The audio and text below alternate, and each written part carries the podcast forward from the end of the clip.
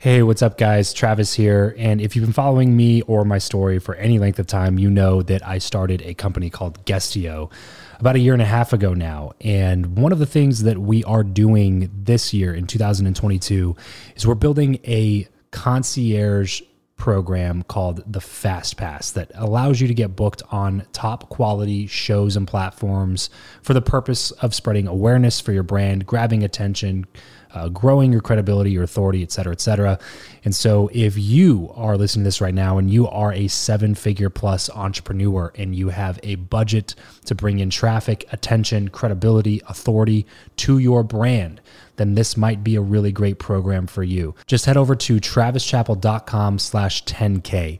Why 10K? Because we guarantee in this program that you're going to be able to speak in front of 10,000 people within 90 days. Okay, 10,000 people within 90 days. Imagine getting on a stage in front of 10,000 people to share your message, your story. Well, that's exactly what we are doing inside of this program through virtual stages like podcasts or virtual events or YouTube channels or blogs you name it, we are working with it and we are trying to get you booked on those platforms. So travischappell.com slash 10x. There's a quick application there. And then right at the end of that application, it'll prompt you to set up a phone call where you'll jump on a call with me and we'll talk through whether or not you're a great fit for this program please act fast on this. Do not wait because we are only taking on one or two clients a week due to uh, constraints with our team and the limited supply of high quality shows and platforms that are out there in the market. So if that's you, and you're really wanting to explode your brand in 2022, head over to travischappell.com slash 10K, fill out the application, schedule a quick phone call, and you and I will chat really soon about whether or not this would be a great fit for you. Thanks, guys. Talk to you soon. You are listening to the Build Your Network podcast. If you're tired of the old way of networking, the business cards, the awkward conversations, and the aggressive pitches, but you know how crucial your network is to your success in life, then you're in the right place. Welcome to Build Your Network, the only top rated show committed to helping you master content networking, foster real relationships, increase your authority, and build the network of your dreams. Listen in on conversations with world class entrepreneurs, authors, thought leaders, and more as we deconstruct their best strategies for your success. So get ready to burn your business cards, ditch the name tag, and discover the new way to network with your host, Travis Chappell. All right, everybody, welcome back to the Build Your Network podcast. Vitaly, thank you so much for joining me on today's show. It's my pleasure, Eric. Thank you. Yeah, really excited to chat with you. And I know your brand has really I mean, it's really developed over time and, and you've become very well rounded as a person. You talk about being an intellectual investor. You talk about, you know, all the mindset and lifestyle that goes with success. But talk to me a little bit about when you first got started in this world. What were you thinking about at that time? Because I can't imagine your your worldview was as developed, you know, straight out of college, starting your business.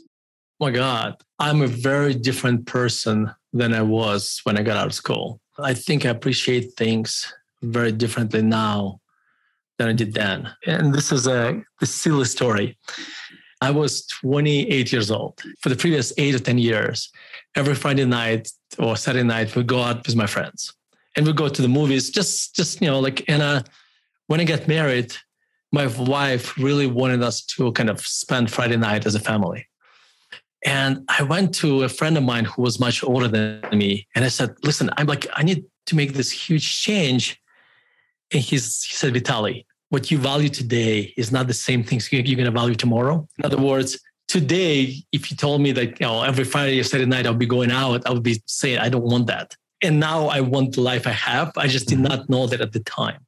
So, yeah, so that when I got out of college, I, you know, I really wanted to do investing. I loved investing. And that was my passion. So, and I was lucky because I kind of figured out what I wanted to do early in my life. And therefore, when you know that, when you have a passion early in your life, you can focus. And that's what mm-hmm. I did. And I, I got my undergraduate degrees in finance. I got my CFA and uh, actually did all of those things kind of like graduate degree and CFA at the same time. But I could do this because I was young. I had a, a neglected girlfriend. So I had the mm-hmm. time to do this. If I had to do like get a CFA while working and getting graduate degree and, and getting graduate degree today, I couldn't do this. Yeah. Just because, you know, life would get in the way. Um, and uh, then over time, I became a, you know, I also became a CEO of IMA. Hmm. Like, you know, I became a portfolio manager first, CIO and the CEO of, yeah. of IMA, you know, the firm around today. And as CEO also changed me a lot because one thing Warren Buffett said that being an investor made him a better, a better businessman, and being a businessman made him a better investor. Same thing can happen here.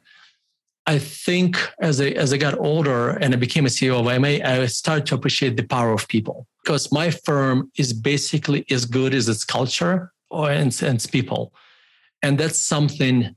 So now when we analyze companies, I spend a lot of time, a lot of time not just looking at the financials, you know, return on capital, etc., but also a lot of time thinking about the people, the culture, the incentives, etc. Right. Yeah, that's what stood out to me about your brand is that there's a lot of people out there writing about investing or on TikTok doing, you know, 3-minute videos about how to invest in a company and it's all very numbers focused. You know, it's it's what should you be looking at here or what numbers should you be trying to hit or how much should you invest here?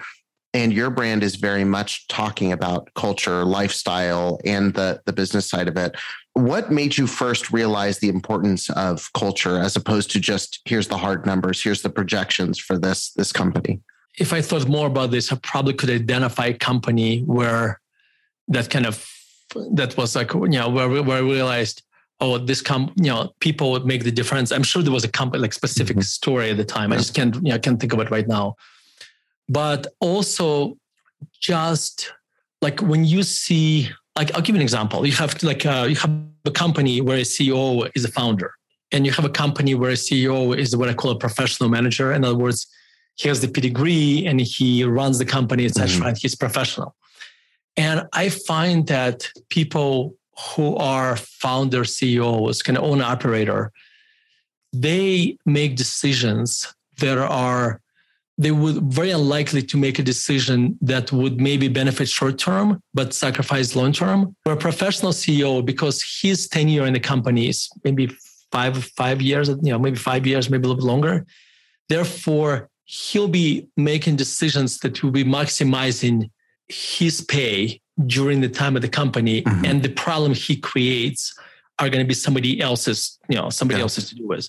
So, and I think I've seen it just, you know, like on a global level, I just seen this happen time and time again in investing. And this is when I realized just like if um, we own the company and they made it, and the, the company was run by a founder who owned 30% of the company. Mm-hmm. And they he he made it what it seemed like like a smart acquisition, but he went too aggressive into that and they opened too many stores and they got into, into problems.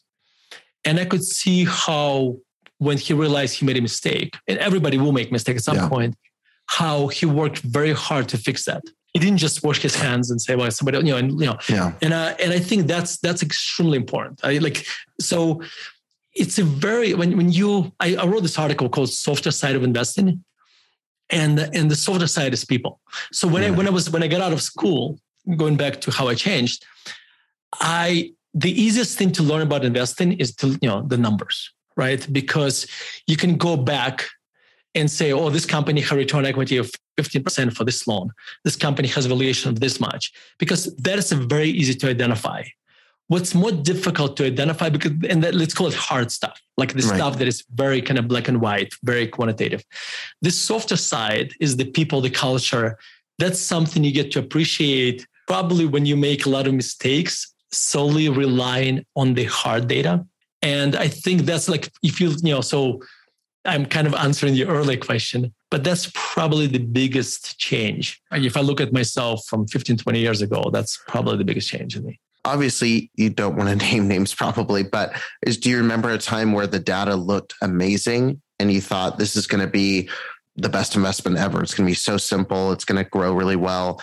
And then personality or a bad culture kind of sabotaged it? Yeah, yeah, no, actually, I'm not going to mention the company name, but the we own this company where CEO had a very good pedigree, and he has done a lot of like where he would buy a company, merge with another one, and he would create a lot of value.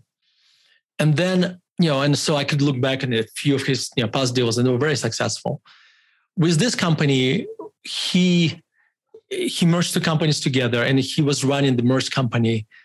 And the business, like the stock started to decline and the earnings kind of started to decline as well. Revenue started to decline. And I couldn't figure out what's going on. And then he was fired. And then what I discovered in hindsight, this is kind of a great example. He was a good CEO where he, you know he merges two companies, takes out costs, creates synergies, and leaves. But he was not a good CEO when he does that and then stays because what happens and what he what he basically did he only he had one tool which was cost cutting and that cost cutting tool may work somewhat when you like in the once you merge the companies but after that it's actually what he did was he would not allow to bring more people in customer service suffered the people start you know the uh, employees start to leave customer service suffered more and it took, and I could only see this in hindsight. Like in this case, I could only see it in hindsight. To me, it was a lesson was that a person who is good at turning around like emerging companies creating value through acquisitions, not necessarily the same person who would be running those companies after the merger. And uh, the way I learned that, we you know read a lot of interviews with past employees mm. and suppliers, and we identified that the biggest mistake was that person was basically cutting costs too much and not reinvesting into the business because he was too short in focus actually in this case yeah i'm curious before we pivot kind of back to you for for those that are you know we've got a lot of entrepreneurs that listen to the show who you know they may be working with 10 15 team members and getting ready to grow a little bit or they may have one or two team members and they're they're trying to grow their business slowly and you know, you mentioned in hindsight, you recognize these problems. And one thing I notice is a lot of people who experience problems when they start a business don't realize the problems that they may be causing until way later down the road. In hindsight, once the business has failed, they go, Oh, I should have handed this off to somebody, or Oh, I should have hired someone to take this over. How can we, you know, because we're always blind to ourselves, right? How can we look at ourselves, audit ourselves, and and identify problems before they happen within our own personalities, within our own kind of business preferences? It's a very difficult question. I think the first of all having self awareness, also having some you know kind of being humble and realize that like the think about this. I went to school and studied. You know, my my my education is in finance, right, and investing. You are not really educated to be a CEO. CEO is one of those things where it's kind of trial by error yeah. you know, for the most part and having self-awareness to realize to actually look for the mistakes and realize that you will make mistakes and expect that and one thing i'm very open with my employees at IMA that i will make mistakes and that like what i just told you that like i'm learning by making mistakes mm. and i tell my employees this all the time that if i make a mistake i'm i'll admit that and i'll correct yeah. that and i think also one thing it does for them it gives them makes them less defensive when they make mistakes because mm-hmm. it's like uh, they're, they're, this is a, a, very old analogy, but when a plane leaves from Denver to Hawaii, you know, it's off if it's off course 99% of the time, but it just makes small corrections. And just to, if you're self aware, you'll be making these corrections more often. And I think that's probably, you know, that's how I try to do that. This episode of the show is brought to you by Indeed. We are driven by the search for better. But when it comes to hiring, the best way to search for a candidate is not to search at all, it's to match and match with Indeed. If you need to hire, you need this platform, guys. I'm telling you, Indeed is your matching and hiring platform with over 350 million global monthly visitors, according to Indeed data, and a matching engine that helps you find quality candidates fast. Ditch the busy work and use Indeed for scheduling, screening, and messaging candidates so you can connect with those people even faster. And it doesn't just help you hire faster. In fact, 93% of employers agree that Indeed delivers the highest quality matches compared to other job sites, according to a recent Indeed survey. And look, guys, one of the things that I wish I would have used Indeed for is this matching service. You can search and search and search and search and search all day long, but to actually be presented with quality candidates like like like hiring a a recruiter for you that's presenting people that has actually done the work to vet them and uh, bring quality people in front of you that work by itself is uh, the fact that it's done by a software instead of like a team of high quality recruiters is is pretty insane. So they leverage over 140 million qualifications and preferences every single day, which is why Indeed's matching engine is the best one that you can use. It's constantly learning from your own preferences. So the more you use it, the better it gets at doing the job for you. Join more than 3.5 million businesses worldwide that use Indeed to hire talent fast. And listeners of this show will get a $75 sponsored job credit to get your jobs more visibility over at indeed.com slash Travis. Just go to indeed.com slash Travis right now and support this show by saying you heard about Indeed here on the podcast. Indeed.com slash Travis. Terms and conditions apply. If you need to hire, you need Indeed. You kind of cite, so you mentioned like 2004 starting to write for the first time. Yeah, You know, yes. I've seen you mention that that was a huge, maybe the most important thing that that kind of changed the trajectory of, of your life. How did writing help with that self awareness and help you start identifying who you are, who you need to be, and and help you along that personal development journey? So think about what happens to us is that we kind of go through life and like a lot of thoughts live in our heads. Mhm. And writing to me is a very focused meditation. It's a kind of, it's a very focused, you know, like I have a scatter, I'm a scatterbrain. I'm a kind of, I'm a creative person, which means I kind of can't really concentrate on the same thing for a long period of time. But writing allows to kind of to center and focus the creativity and also allows me to think about topics for a longer period of time than other people do. Just think about it. I write about one or two hours a day. Let's say about two hours a day. So that means I think in a very like, and I do it daily. Like very few days when I don't do this.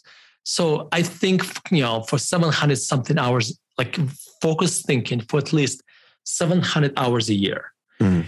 and that is kind of like my you know superpower in the sense that I get to think through a lot of problems through writing. And by, you know, and by the way, a lot of writing is actually just staring at the screen with the cursor blinking and just have nothing to say. And you would look at this and you say, there is no output. Well, what's happening?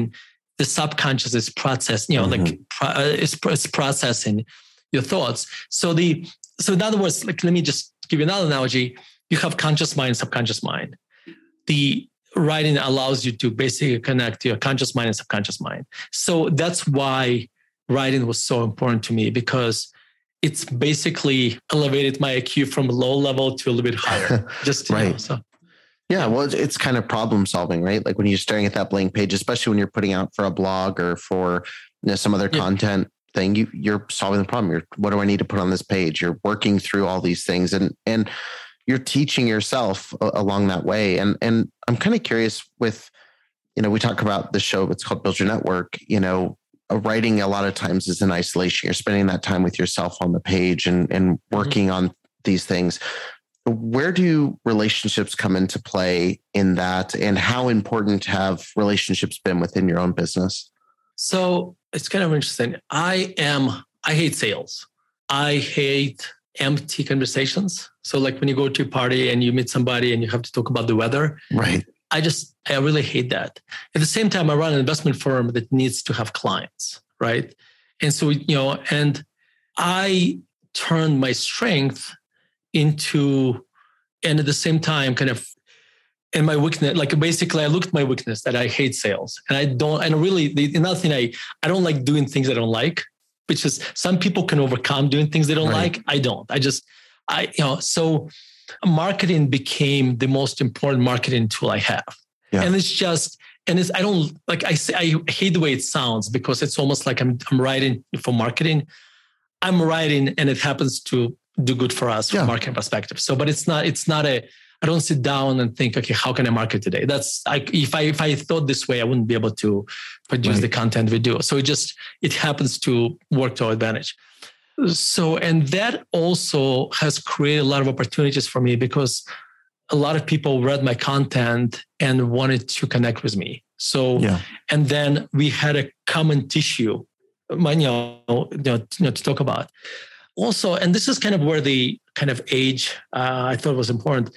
I realized that relationships are probably some of the most important things I have. Just Mhm. in a lot of relationships in the past, when I was younger, I could divide by investment friends from personal friends. today, like most of my investment friends are my personal friends. So it, like yeah. it's kind of interesting.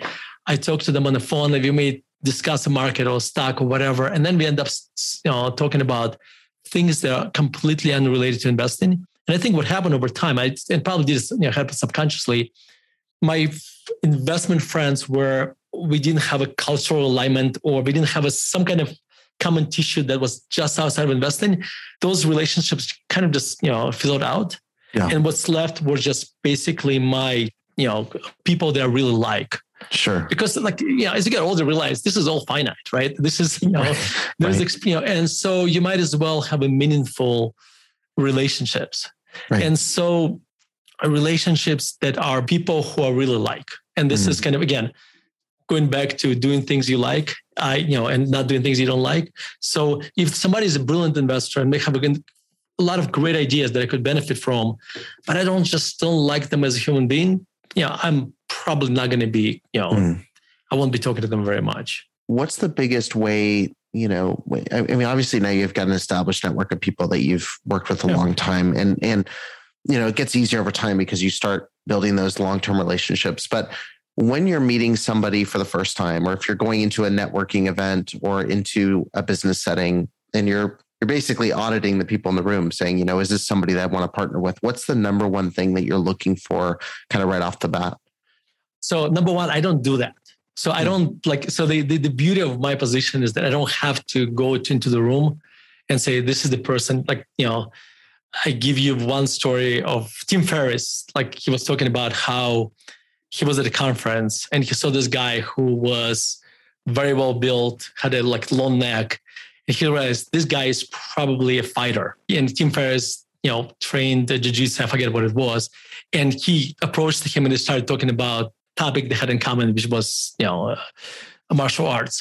So I don't do this uh, mm. because I don't have an, like I rarely have an agenda that when I go into the room that I want to get something out of it. In fact, I'll, I'll do the opposite. And this is uh, at my firm, I don't manage money for anybody who is my, my friend or who is in my social circles.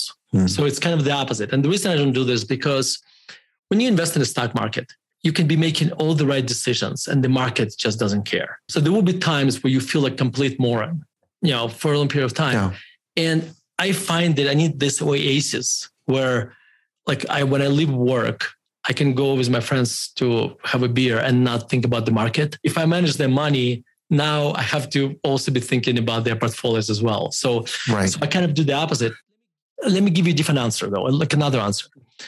When I go with somebody to lunch, somebody, I kind of think about what are the couple things I want to learn from them today, or what, you know, what couple you know, questions I want them to answer. Like, you know, and I, so I try to have a, I try to have something like to get something out of the meeting. So I learn something from them. Not that I want something from them to do something for me, but just like have a small agenda that I, mm-hmm. you know, uh, I learned something, you know, from this interaction. Well, before we move into our last round here, I want to ask a question we ask everybody that comes on the show and I'm curious to know your answer. Do you believe that who you know or what you know is more important and why? Depending for what? I mean, it's it's it's a very ambiguous question, right? Depending mm. for what, right? Like I cannot tell you how many times what I know, which was expressed through my articles, opened to me a lot of doors. Mm. Okay. Because that's when somebody reads my article and they see that I'm a person of again, I, oh, I hate talking about myself. So this is, but like I'm a person of depth. Right. Then it opens a lot of doors for me, and then at that point, like that creates who you know. But again, I I'm like some people are social butterflies. I'm not. I'm just mm, no. that's I'm a that's so that's that, that's why for me i guess what you know creates who i know Right. And that's, I guess, how I operate. I, I never thought about this way, but that's, yeah, that's, I guess that's my answer, I guess. Gotcha. Gotcha. Well, cool. No, thanks so much for, for sharing that. And I'm going to go ahead and move us here into our random round here, just as we close out, just a couple quick questions, some quick answers, and I get to know you a little bit better before we sign off. First of all, what profession other than your own do you think it would be fun to attempt? So this is, this is going to be an outrageous answer to your question. So if I had a redo and I was, let's say, 15 years old, I would probably would want it to be a, a conductor, a classical music hmm. conductor. Mm. So that's probably if I if I was an investor, that's what I'd be doing. If you could sit on a park bench with anybody, past or present, and talk with them for an hour, who would it be and why? I think Marcus Aurelius. Uh, like the more I learn about him, the more I admire him as a human being. I was like you know just the think about he was an emperor of Rome, and at the time Rome basically controlled almost all Europe, and so you have a person that has this incredible, basically unlimited power, and he behaves. He doesn't. He never abuses that and at the same time, he is a humble, you know, remains to be a humble, you know, a, hum, a humble human being who is always trying to learn and be self-aware. And that probably would be one of the one of those people, yeah, I would like to spend some time with. Yeah. How do you like to learn best? Books, blogs, podcasts, videos? What's your what's your favorite way to learn? I think everything.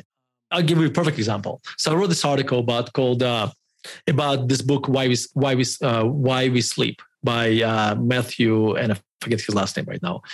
If you go to my website contrarianedge.com and and uh, type crash my crash, it kind of you know I wrote this huge essay about this.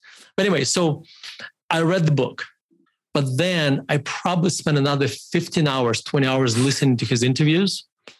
And I would argue I learned so much more than if I just you know read the book, because right. what happens, and this has happened, you know, as a, like I wrote a few books what happens is that after you write the book and you talk about it, new new thoughts percolate. Yeah. So I think I would uh, probably just by listening to, by reading his book, and then listening to his interviews, I learn a lot more. Sometimes, by the way, I just skip the book completely and just go to the for the interviews. Yeah. And sometimes I go for the interviews and read the book. So it depends. But I, I absolutely love interviews by Jim Collins. Like he did a few interviews with uh, Tim Ferriss. And I would argue, and if you go back and listen to, I think they're altogether maybe four hours to those interviews a few times, you learn so much. It's mm. it's absolutely incredible. I mean, it's so Jim wrote a few, you know, several books, but I think the insights that I got out of those interviews were so much greater Mm. And like again, I don't want to diminish his books, yeah. but at this point in time, the insights were I, from those interviews were more important to me right. than uh, what I you know what I read from his books. Right. Give me a glimpse of your morning routine. So yeah, so this is a uh, it's it's going to depend on summer versus winter, and I'm mm-hmm. explaining it. Okay, so the difference is how hot it is outside. So let me explain why. So because the first thing I do when I wake up in the morning is I write and I write for about two hours a day. However, if it's a summer, then I try, then I go for a walk because it gets hotter during the day.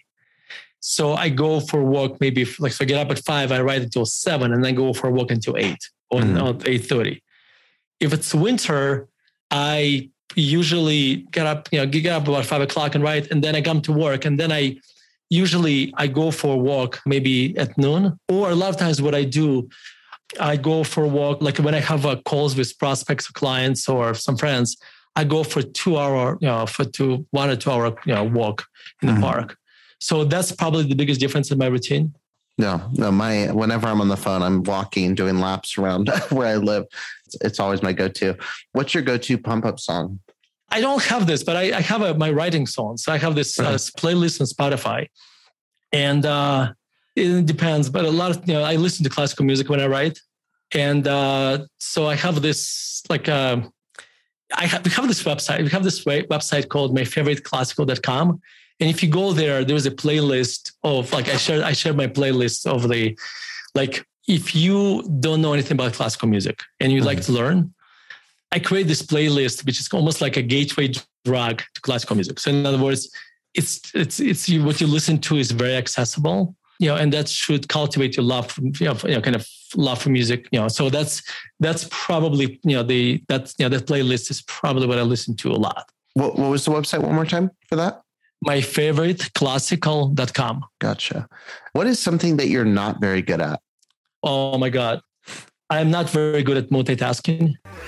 That's it for this episode. If you want to connect with Travis and other like-minded people who also listen to the show, then you're going to want to head over to travischappell.com slash group to join his free Facebook group, Podcast to Profit. Travis will see you there. And remember to leave every relationship better than you found it.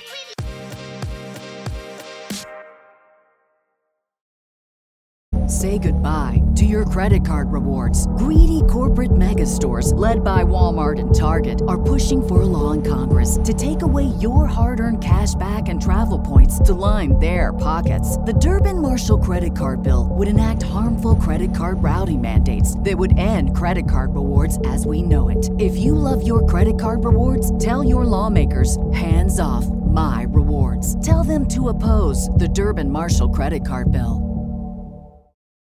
For the ones who work hard to ensure their crew can always go the extra mile, and the ones who get in early so everyone can go home on time, there's Grainger, offering professional grade supplies backed by product experts so you can quickly and easily find what you need.